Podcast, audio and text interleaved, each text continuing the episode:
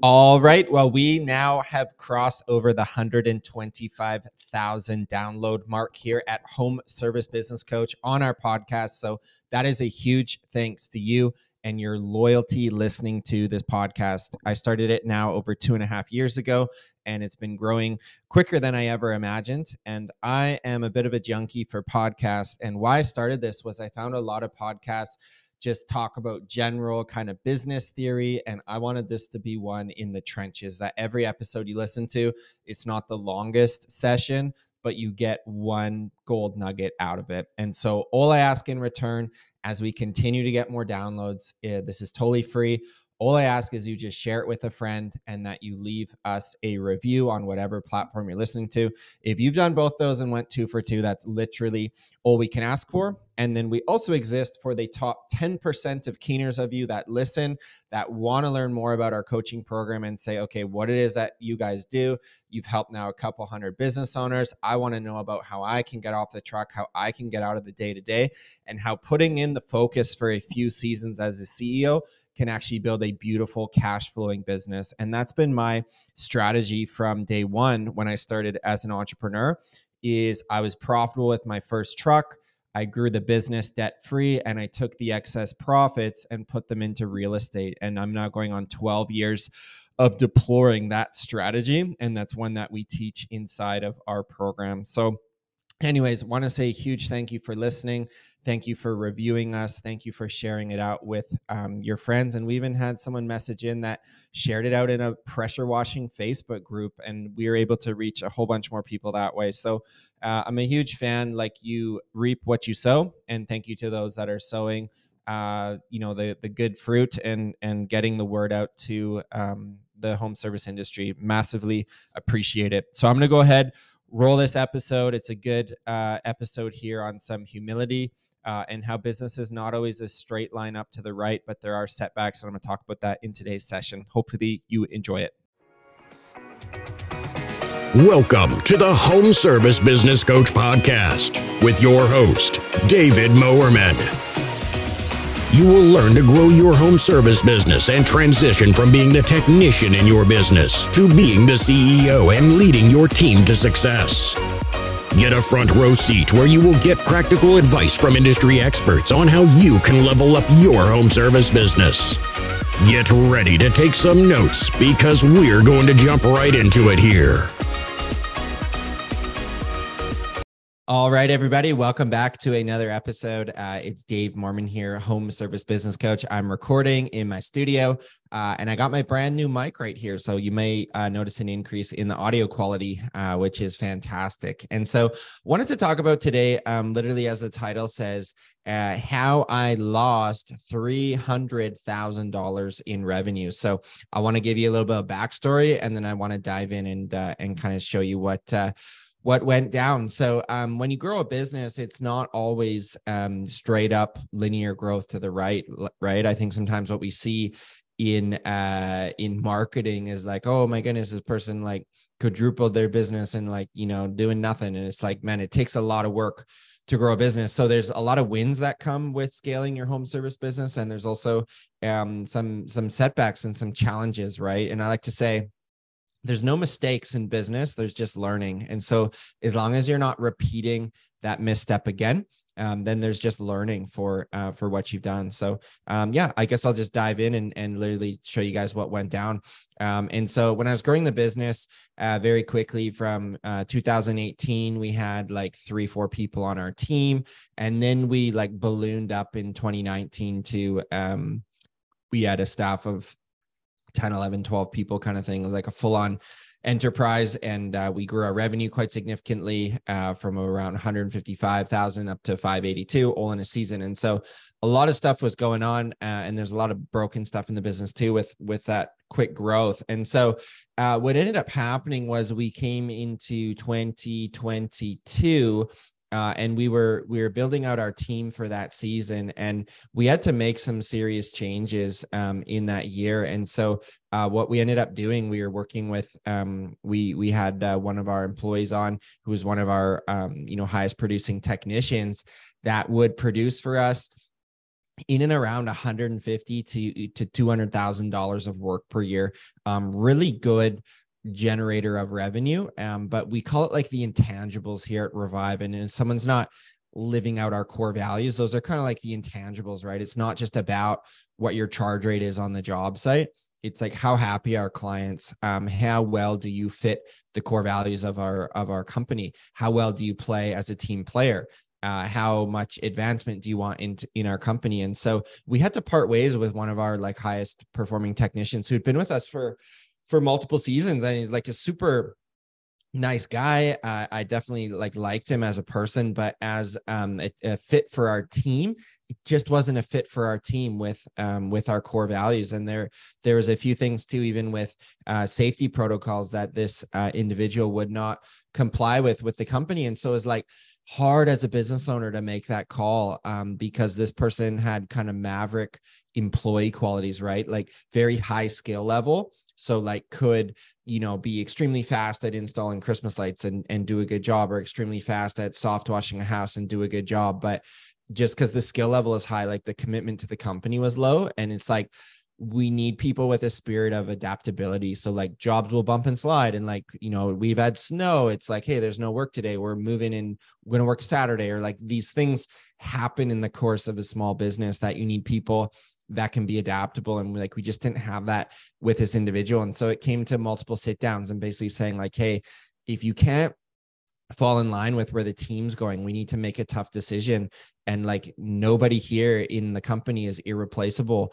Uh, and we had to have that tough chat and we had to actually part ways um, with that with that uh, technician of ours. And so it was a tough call because for me, if a technician can produce me 150,000 of work, give or take, um, they're they're generally going to profit the company in like the 40 to 50 thousand dollar range, right? By time everything is all said and done. So that was like that was a tough one, right? And so that happened in in in the last year in 2022, and then uh, we had the very similar situation um, with a with another uh, team member of ours who was actually like a subcontractor who we subcontracted out work to, and again similar revenue range about 150,000 per year, give or take.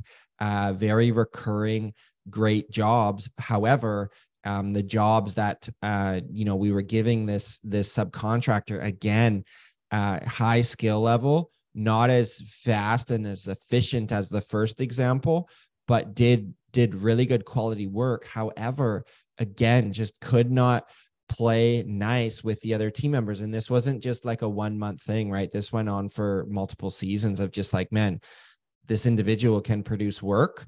Clients are happy and say good things but internally uh, again just wouldn't fall in line with what we were doing right? Again as a subcontractor um, different philosophies to how to do a specific job different philosophies around pricing uh, around you know even just like talking to people like our team members of like having respect for everybody and like listening to everybody and not having this like no this is like my way how we have to do things. And so um that was kind of like a double lesson for me in that i really don't believe in the subcontractor model. It's it's difficult and i know it can work and i've got buddies that subcontract and run a seven figure business. I'm not saying it doesn't work. I'm just saying for what i've generally found my style is to get somebody in to my company and have them be uh, an employee has worked great. And that's not just an employee like a low level worker. That's like a very engaged employee like a t- I like to actually call our employees like team members because they are part of the team and it's my role as a business owner to plug them into our system and have them go as far as they can inside our company. And and that's why like advancement is just so key. So when you added it up for my business it, it was it was around $300000 that we had to say thank you for your service, but we're not going to renew with you for this season. And we had to say that two times. I mean, say that two times in the same year. And so that was a that was a big hit to what we were doing with our business. But again, it, it was a tough call because I teach all the time, right? And you've heard me say it a million times. You hire for attitude, you hire for core values, and you train for skills. And so I have had it as hard of a time as you, maybe harder, of like this these two people are driving revenue to the business. The clients are generally happy with their experience. However, when there's a bad apple on your team, and again, this is not anything on them personally, like they're both great people. It's just as an employer employee relationship, if you cannot get along with the rest of the team that I've assembled and listen to your manager and get along with the other technicians uh, and get along with the office team, then we just don't have we don't have a future here because the core values need to be intact with your business and you can't just like say oh we believe in service and ownership and integrity and put that on the wall and be like, oh, okay, we're good. Like, what's next? It's like, no, the core values need to move from being um, something that's just put up on the wall and it needs to move to a living, a breathing document uh, within your company. That's not just like said, like it, it's just said in our company. It's actually like lived out on the day to day. And so, as CEO, as owner, as founder of my business, I had to make the tough call uh, in the last year and and sever off that revenue and basically choose to say, hey, we are going to move forward without these two individuals and we're going to figure out how to make up that revenue. And even if our revenue is a little bit lower than it's been I would rather have that than have to deal with these two uh, bad apples inside of my company. And so, um, yeah, had to make the hard decision, but um, but made it. And now we're like a year post, and we're growing. We're adding uh, new services to our business, and um, the team is honestly as happy as it's ever been. And when my team's happy, I'm happy as a business owner because a home service business is hands on. And so if you want to excuse yourself from a lot of the day-to-day responsibilities of the company you need to have a manager come in and run the day-to-day however if you're giving that manager poor inputs and by inputs i mean like poor culture and poor team members that aren't bought into the vision and the core values and the mission then they're you're project like you're, you're not excused from that problem because that still is your problem even though you don't have to deal with it you want to set up your managers with a happy, robust, efficient, core value fitting team with excellent attitudes because they it's then on them the manager to take this great attitude these great core value fits and actually train them with the tacit skills of the company how to clean out a gutter how to pressure wash a driveway how to put up christmas lights whatever your service actually is in your business. You can't saddle it on the manager to say hey this person over here joe he doesn't get along with people very well. Uh, he's got you know his agenda first, uh, and so good luck dealing with him. I'll I'll see you later. Like that's just like a terrible death wish on a manager, and that's why it's that definition of like people don't quit companies they quit managers and so you need to make sure your managers are topped up and they're taken care of and that you've went ahead and helped out to assemble the team right? I still sit in the the hr position in my company the hr recruiter because even though i don't run the interviews i believe in going out and casting a wide net for great talent. And like naturally as a visionary entrepreneur like i'm whatever company of mine i'm looking for great people all the time to build in and around of where we're going. And so you know it's my goal that i can give my managers like the best people possible, whether that's on our service teams or in the office or in a sales role or whatever the case may be. And so to wrap up, I won't go on and on.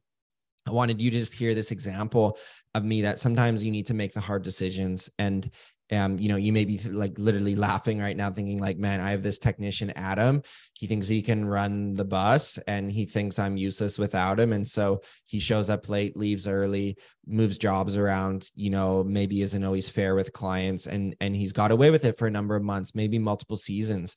You need to cut that off sooner than later and you need like if I was you, I would go and get my job ads up on Craigslist and Indeed like today and start recruiting for new technicians because rather than have someone paid $28 an hour who's great at what they do but terrible for the core values fit uh, I'd rather take the person getting $18 an hour who's never done house washing or painting before and actually work with them and train them up. And how on earth do you know if someone is is a good core value fit? I'll give you a really quick example. When they call you when you see them on your iPhone, do you get that feeling in your stomach like man i there's going to be something here. I just don't want to deal with this call or is it like man i'm looking forward to hearing from this person.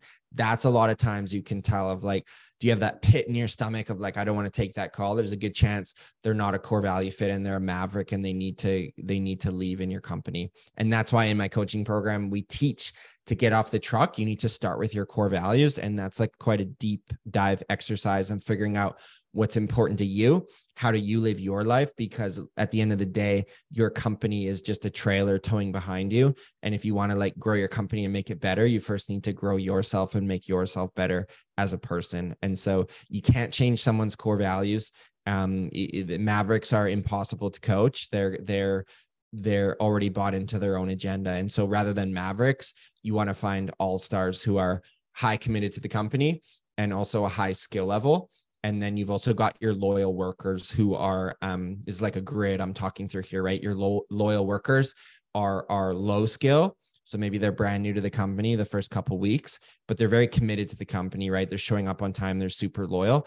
I'll take two loyal workers any day to one maverick or even one to one. I'll take a loyal worker over a maverick because loyal workers are coachable and I don't have room for Mavericks in in my organization because they're just going to steamroll everyone else. They're going to tick off your managers, and then it's going to become your problem as an owner. So it was a tough decision cutting out that revenue um because money pays the bills i get that but it's it it's kind of like that quote if it costs you your peace of mind it's too expensive and these individuals were costing not just me but my teams and my manager's peace of mind and we had to cut it out. And so I'd rather flush that 300K of revenue down the toilet and go get new revenue with the existing team um, then have to deal with more and more of Maverick. So I'll leave it there. I hope you found some good value in this. Uh, and thank you so much for listening, subscribing on YouTube, if that's where you're watching, or if you're listening on the podcast and been doing so for some time go ahead on Spotify, just tap the stars and give us a rating. Um, would love it, or even just share it with a friend because I produce this all for free and I just want to bring value to the community. So thank you so much for watching, for listening. Uh, Dave Mormon signing off. Take care, and we'll be chatting soon. Thank you for listening to the episode today. If you want to get even more value from David, then book your free coaching call at homeservicebusinesscoach.com.